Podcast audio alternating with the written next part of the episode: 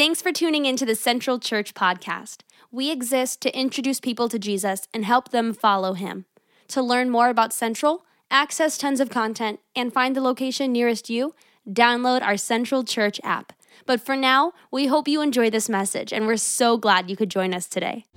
All right, good morning, Central. How you doing this morning?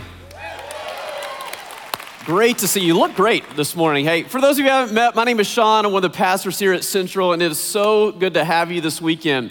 Uh, we are continuing a series we've been in for the last month that's called Breakthrough. Uh, I've really loved this series. It's been real powerful for me personally. I really hope it's been uh, good in your own experience as well. But we've been walking through the book of James and really seeing that if we can lean into the wisdom that James brings to us, that you and I, we can experience a breakthrough in life. And so we've been talking about what it looks like to experience a, a, breakthrough in joy and a breakthrough in freedom. And today we're going to talk about what it means to have a breakthrough with peace. Now, in my life, the times that I don't have a lot of peace are the moments in my life that there's a lot of drama going on. You with me? And sometimes there's moments that, I don't know, somebody turns up the dials when it comes to the drama in my life. And, and more often than not, the reason there's more drama in my journey is because of something that I have said or something that's been said to me. And so, what James is going to get to is if we want to experience a breakthrough when it comes to peace, we've got to let God break into our words. The more God breaks into our words, the more He will break through in our life. Now, the words are kind of one of those things that, that maybe all of us have great moments with what we say, and all of us have moments that maybe we somewhat regret. Some of you have heard this story before, you've heard me tell this story, but when I was back in college, uh, I had the opportunity to be a part of this conference for junior high students at the college that I attended.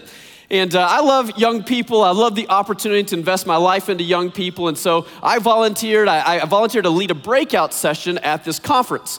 It was actually one of my first public speaking opportunities and leading a room full of people. And I was pretty excited about that opportunity. And I remember showing up to this breakout about 30 minutes early just to get the room set exactly how I wanted it to be set. And then, probably 10 minutes before we started, the, the students started trickling in the room. And so I started getting to know the students. I was walking around the room, getting to know names and where people were from, a little bit about their stories. And eventually it came time to actually start the workshop. And so I left uh, the, you know, interacting with the students, I went to the front of the room, and right when I was about to start, these five kids walk in a little bit late. There were four girls and a guy. And I thought I'd have a little fun with them because they're showing up a little late to the workshop, but I let the four girls pass, but I stopped the guy and I said, Hey, bro, what's your secret? Hanging out with four gorgeous women? This kid just looked at me like I was a total moron. Now, that's never stopped me before in life, and so I just kept pressing through. I said, I mean, you gotta have a secret of some kind. I mean, what is it? You've been working out, you've been eating your Wheaties because, man, you got something going on. This kid just still looked at me like I was a total idiot. So I thought I would push it one step further. I said, Well, you got to understand, I've, I've really been struggling with my dating life, and, and I thought a guy like you could really help a brother out. Finally, the young person looked at me and says, I'm a girl.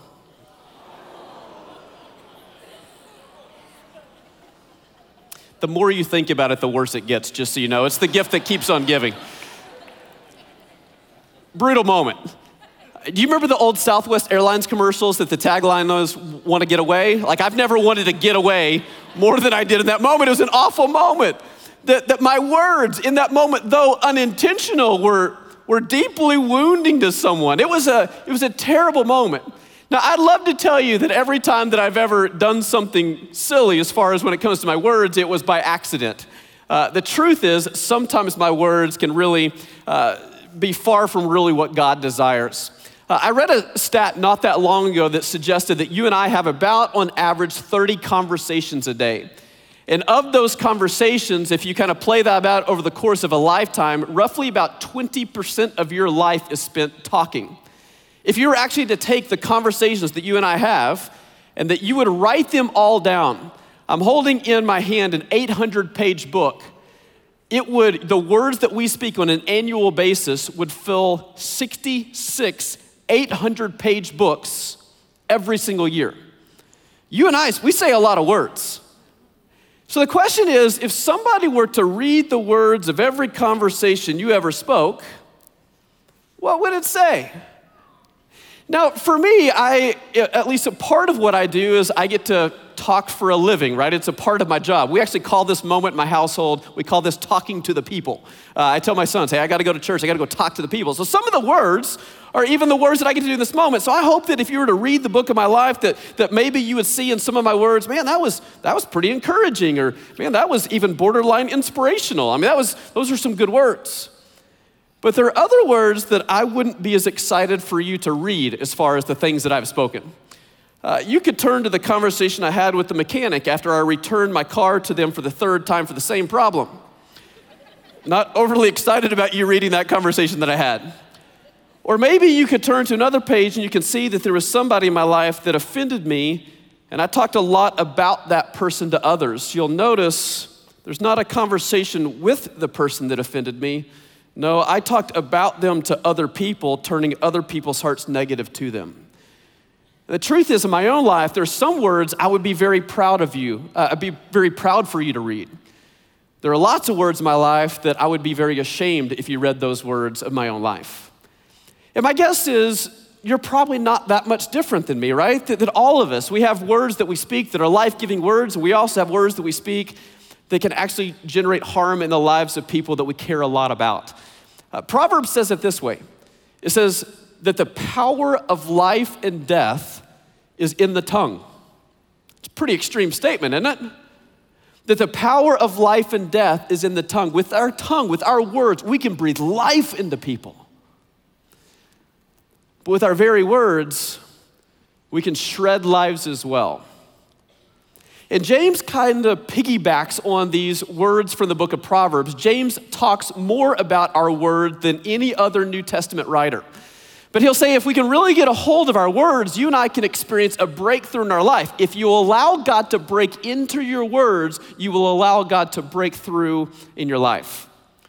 And so James says this. We're going to be in the book of James, chapter 3. If you got a Bible, you can go to the book of James, chapter 3. The words will show up on the screens as well. And again, as we mentioned, James is pretty hard hitting. James is in your face. Let me tell you, James is going to get up in our business today. Okay, so James, chapter 3, we're going to start in verse 2. It says this. Help me out with the red letter words. It says, Indeed, we all make mistakes.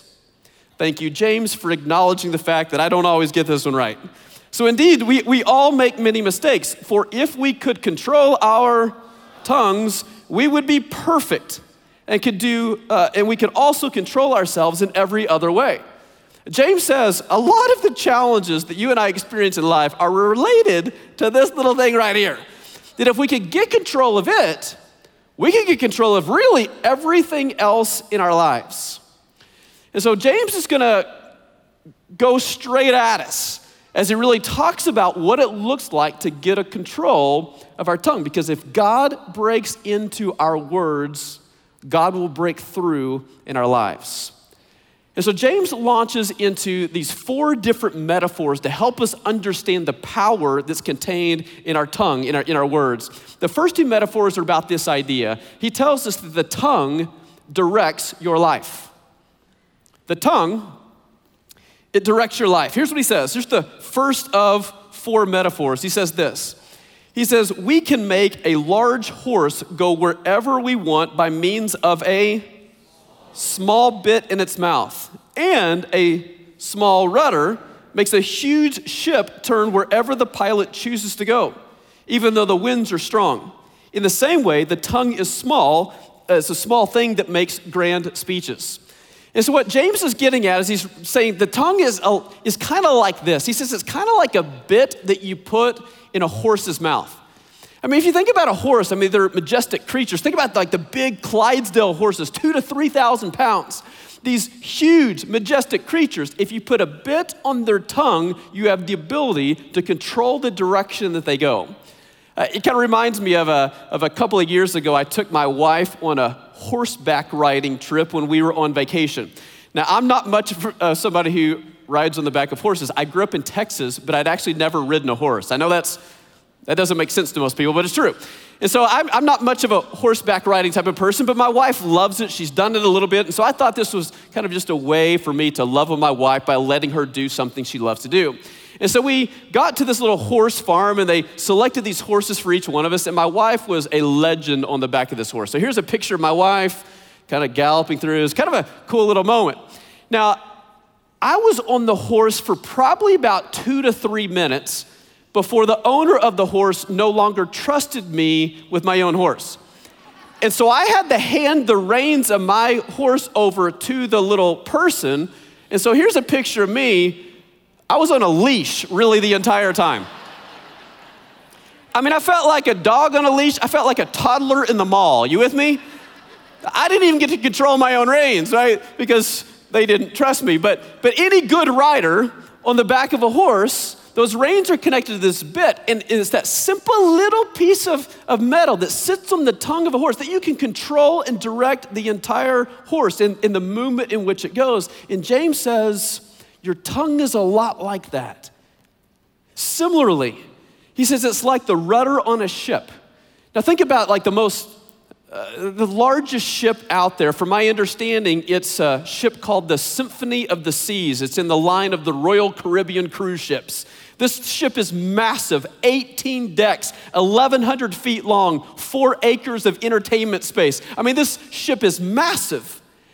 And yet, its direction is controlled by a relatively small rudder at the back of the ship. These small little pieces can have such great impact on the direction that you go. James says your tongue's a lot like that. That if you don't like the direction your life is headed, change the way you talk. Now, we understand that principle because we think about the trajectory of people's lives based on what we hear them say. So, think about it this way I mean, think about the person who is always positive, is always encouraging, is always life giving, is always respectful in the words that they speak, is always loyal in the words they speak to others. That person's direction in life is very different than the person who is always critical, always tearing somebody down, always negative, always gossiping about somebody else, always disrespectful in the words that they have. You take those two people's lives, the direction of their lives couldn't be more different. And so James says if you want to change the direction your life is going, you've got to change the declaration of your lips. But that doesn't mean we draw the conclusion that we shouldn't say anything at all. I mean, sometimes people can take this conversation, take it to extreme examples, like saying, well, well, I understand that there's a lot of calamity to be had, and so I'm just going to be silent. I'm not going to say anything at all. It reminds me of a, of a story of a guy who went to be a part of a monastery. It was a Trappist monastery. And as a part of entering into this monastery, he had to take a vow of silence for three years, where he couldn't say a single word. Uh, at the end of each year, he was allowed out and he was allowed to say two words before going back into the monastery. And so, after the first year was complete, he came out, and the two words that, that he came out to say, he said, Bed hard and went back into the monastery. After the second year of silence, he came out again and he said, Food, cold, and went back into the monastery. You could kind of tell after year three, the whole experience was kind of wearing on him. So after year three, he finally came out and said, I quit. it was that, it was the head priest of the monastery that says, Doesn't surprise me at all. All you've done is complain since the day that you got here. The point is not getting to the place that we have to be silent. The point is recognizing that our words have incredible power, and that power has to be harnessed for an even greater purpose. When we recognize the power, we recognize that our words have the ability to direct our life. If you want your life to have a different direction, you have to change the declaration of your lips. Our words, in many ways, will dictate the direction and the course of our journey. But James says it doesn't start there, stop there. Not only does our tongue direct our life, our tongue has the ability to pierce the life of others. The tongue can pierce others. James continues with a couple of other metaphors. Here's what he says He says, But a tiny spark can set the great forest on, on fire. And among all the parts of the body, the tongue is a flame of fire. It is a whole world of wickedness, corrupting your entire body. It can set your whole life on fire, for it is set on fire by hell itself. Have a nice day, right?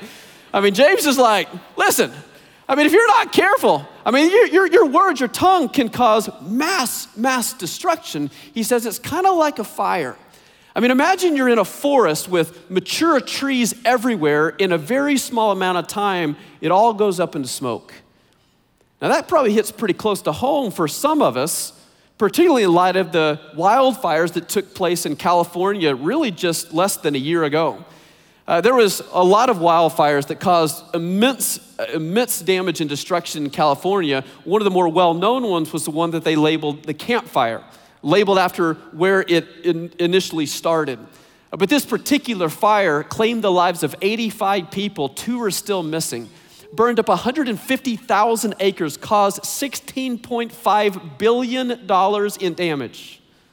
Started with a single spark. Fire can be a good thing, beautiful thing, a lot of great purposes. But left untamed can cause an unimaginable amount of destruction.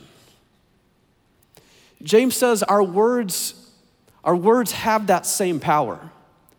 It's not that words in themselves are bad. Words can be used for all kinds of good purposes, but if we're not careful, it can unleash an immense amount of destruction. How many times has a narrative been created about someone that wasn't even a true narrative?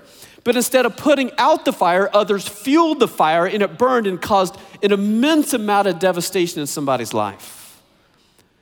Some of you understand that because you've been the victim of being burned by somebody else's words, right? We understand James' example that sometimes it can pierce the lives of others. He goes on and he gives us the fourth metaphor. Here's the fourth metaphor. He says this He says, People can tame all kinds of animals, birds, reptiles, and fish, but no one can tame the tongue. It's a restless evil full of deadly poison. I mean, he just keeps rationing it up. You, you kind of get the sense how, how, how, how, how, how important this issue is for James. He's like, you and I, we can, we can tame all kinds of things. Humanity, really, since the beginning, we've been known in our ability to train and tame different kinds of animals. And we can certainly train dogs, but in kind of more extreme cases, we've seen, you know, lions be tamed and tigers be tamed. I remember when I was a kid and I went to SeaWorld for the first time. Now, this was before the Blackfish documentary kind of put the squadoosh on the Shamu show, but I remember when I was a kid, I remember going to the Shamu show. It was amazing. It's amazing that this massive killer whale was somehow tamed by humanity, right? And you remember, if you've ever seen the show, you remember the, the last kind of moment of the show, the trainer goes down to the water with this big fish and comes out on, on the top of its nose. The trainer is just um, like a little bitty thing on, on the top of this massive, massive animal. And you kind of think with one slight move of the nose, Shamu could eat lunch. I mean, it's kind of, it's a crazy thought, right? That, that we as humanity, we, we have this ability to tame all kinds of things. But in all of our expertise and ability to tame all kinds of things out there, James says we have an inability to tame our own tongue. It's like this restless evil, and he calls it this poison. The word he uses there for poison is a word that kind of is, is used to describe the, the venom of a snake. It only takes a little bit to really take the life of somebody. With a, just a little bit of toxicity in our words we can assassinate somebody's character. With just a little bit of toxicity in our words, we can, we can really kill somebody's soul. Someone once said that, that you can't even say the words gossip and slander and insult and deceit without hissing like a snake in each one of those words because they're poisonous that cause all kinds of damage in people's lives and in people's journeys. But what James gets at is he's wanting us to understand the power of the tongue. that if we want to experience a breakthrough, we've got to let God break through into our words so that we can experience a breakthrough in our lives. So we've got to understand our tongue, it directs our life. Our tongue, left untamed, it can pierce the lives of others. But he wants us to understand not only about our words, he wants to understand the heart that goes behind those words. And so James takes it to another level when he teaches us this. He says that the tongue ultimately reveals your heart. The tongue, it reveals your heart. Here, here's what he says next. He says, Sometimes it praises the Lord our Father, and sometimes it curses those who've been made in the image of God. And so blessing and cursing come pouring out of what? The same mouth. Surely, my brothers and sisters, this is not right. Does a spring of water bubble uh, out with both fresh water and bitter water? Does a fig tree produce olives? Or a grapevine produce figs? No. And you can't draw fresh water from a salty spring. If you're wise, and understand God's ways, prove it by living an honorable life. And so James gets at this idea that we not only need to look at our words, we need to look at the source by which we draw those words from. That all those words come from a source. But he recognizes in all of us, there's a little bit of Dr. Jekyll and Mr. Hyde in all of us when it comes to our words. That we can, on one hand, praise God with our words. We can be in a room like this and we'll be like, God, you're the greatest. God, I love you. Our words are nothing but praise toward Him. And by the time we get to the parking lot, like our words are full of some exclamation points in the sentences for the person who's not letting us out of the parking lot, right? It's amazing that our words can be so dualistic and can be so, again, Dr. Jekyll and Mr. Hyde. And so James warns us that, that it shouldn't be like that. But if it is like that, we have to understand that it's not just about what the words that are coming out of our lips, because all of those words are drawn from the source of our heart. Jesus says it this way He says, For out of the overflow of the heart, the mouth speaks. Jesus says, out of the overflow of the heart, the mouth speaks. And so whatever's in here ends up coming out here. And so if there's something about our words that are quite messed up or not quite in line with what that should be, James says it's actually far worse than we think it is. It's not just a words problem, it's a heart problem. It's not just God's need to clean up our words, it's God's need to clean up our heart. I, I kind of think about it this way. Eh, maybe you've had experiences like this as well. There, there, are some moments that I get into that, that, that I've, I've, sat down with people, and, and, and maybe that person was seeking me out for advice. And again, maybe you've had this experience that somebody came to you seeking you out for advice. And maybe it was kind of one of those moments that you knew exactly what to say, the words that kind of just came to you. You said something so profound that was so helpful to them, and you thought to yourself, man, that was really good. Where did that come from? Uh, I, don't, I don't even know if that came from me. And the truth is, it probably didn't fully come from you. We recognize that there are some types of moments that the source is God Himself, that God, by the power of His Holy Spirit, gives us things that we wouldn't have had on our own to share to really impact others in a very positive way. Have you ever had one of those moments? They're really cool moments that you say, Thanks God for doing what only God could do in the life of somebody else. But I've had the opposite moment too. I've had the opposite moment that I've done something or said something that the source was not God Himself, nor was empowered by the, the power of His Spirit. And instead, I allowed the enemy to take my words and do destructive things in my life and through my life. The question becomes what will ultimately be the source of the words that I speak? It reminds me of this. I, I, went to the, the dentist not too long ago. And you know, when you go to the dentist, you get a free toothbrush, which is awesome. That's why I go to the dentist. And uh, uh, I, I got this free toothbrush, which is great. Now, imagine you've got this unopened new toothbrush in your home, and you've got a house guest that's coming over, and they're gonna stay with you for four to five days friend, family member, whoever it might be. And when that person arrives, they, they let you know that they accidentally forgot their toothbrush. They, they left it at home. You th- think to yourself, no worries. I've got a brand new one. Never been opened in the package. You can just use this one. And so they do, and they, they, they, they thank you for your kindness. They use this toothbrush for four to five days. After they're done with it, they give it back to you and they say, okay, now you can use it now. How many of you are going to use this toothbrush after it's been used by somebody for four to five days? Chance, if that's true, there's a lot wrong with that, right? There's, I know when we're in kindergarten, we're told to share. There are some things in life you don't share. Stick deodorant, you don't share. Your golf clubs, you don't share. That's at least my opinion. And your toothbrush, you never share your toothbrush. The truth is, some of us let the enemy borrow our toothbrush far too often. We need to quit letting the enemy borrow our toothbrush. That the source of our words should come from the only source that breathes life in and through us. When the words that we speak are misaligned with the heart of God, it's not just an issue of our words, it's an issue of our heart. Uh, someone wrote this, I found it to be really powerful. They said this They said, A person with a harsh tongue has an angry heart. A person with a negative tongue has a fearful heart. A person with an overactive tongue has an unsettled heart. A person with a boasting tongue has an insecure heart. A person with a filthy tongue has an impure heart. A person that's critical all the time has a bitter heart.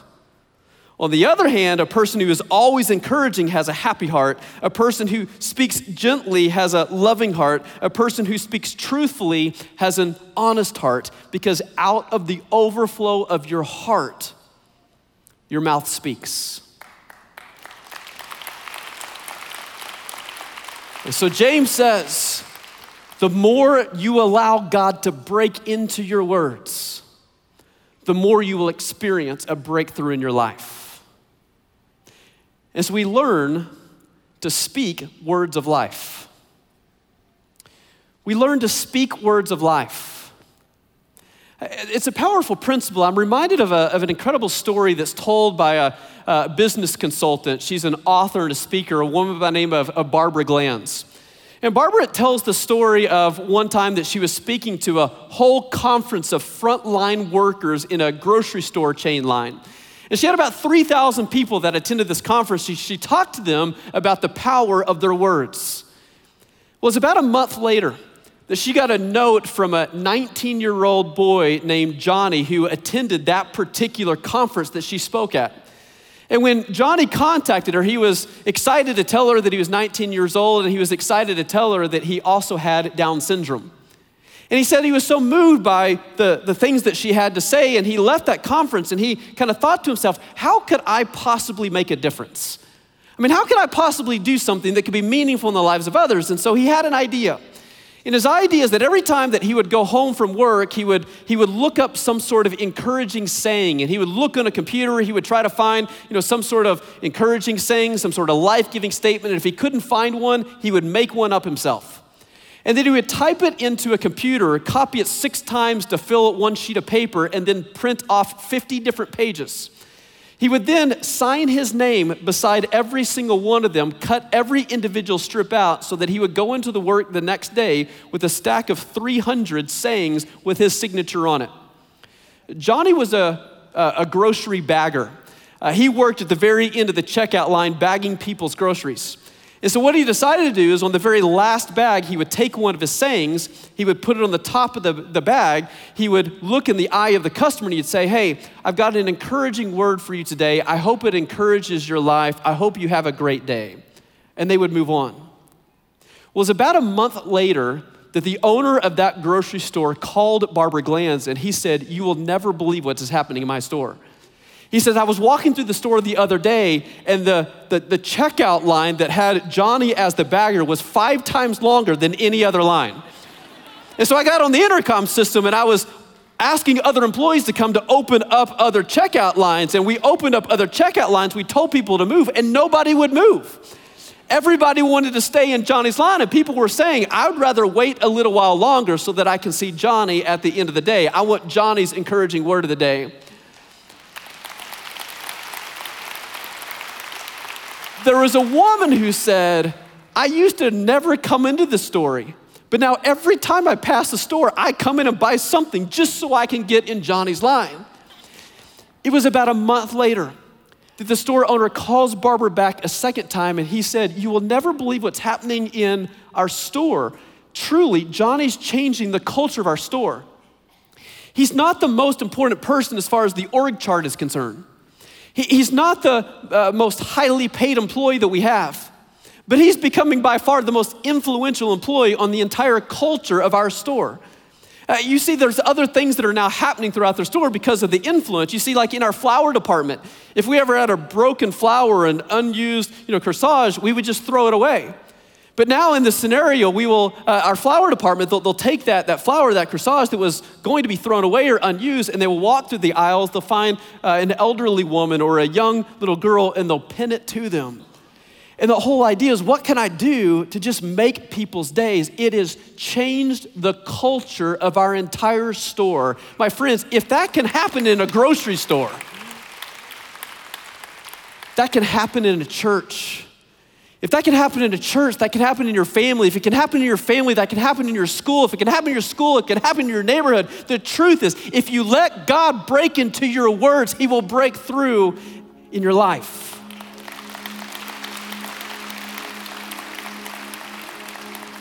Our words have such incredible power. And that's not true for some of us, it's true for all of us.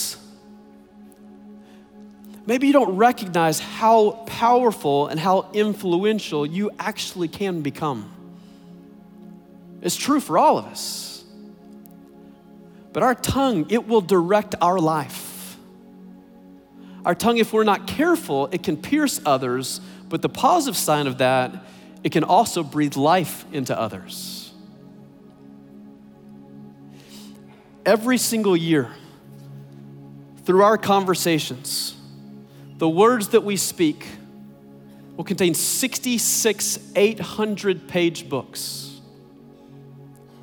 This year, if somebody were to read the words that you say from this point forward, what are they going to read? My hope is that they read more words of encouragement. They read more words of inspiration. There's more words of compassion. There's, there's more words of love. There's, there's more words of respect. There's just more words of loyalty. There's more words of life. The tongue it holds the power of life and death. Will you allow God to use your tongue to breathe life into the lives of those around you? Let me say a prayer for us. Father, I come before you, and Father, I'm the first to admit I don't always get this one right. Father, far too often my words, they're negative, they're critical, they're full of some gossip. gossip. Father, I do ask for your forgiveness. I do ask for another opportunity. But Father, I also recognize behind every ill word that I speak, it's a representation of additional work you need to do in my heart. So, Father, I open my heart to you, and God, I just ask you do a work in me so that you can do a greater work through me. God, my prayer is not only for myself, but God, my prayer is for all of us here. Father, would you do a great work in us? Would you shape us? Would you mold us? Would you allow our lives to be connected to the source of life in you? And we, may we be the overflow of that source in the lives of others. We look to you. We love you. We pray that in your son's name. Amen.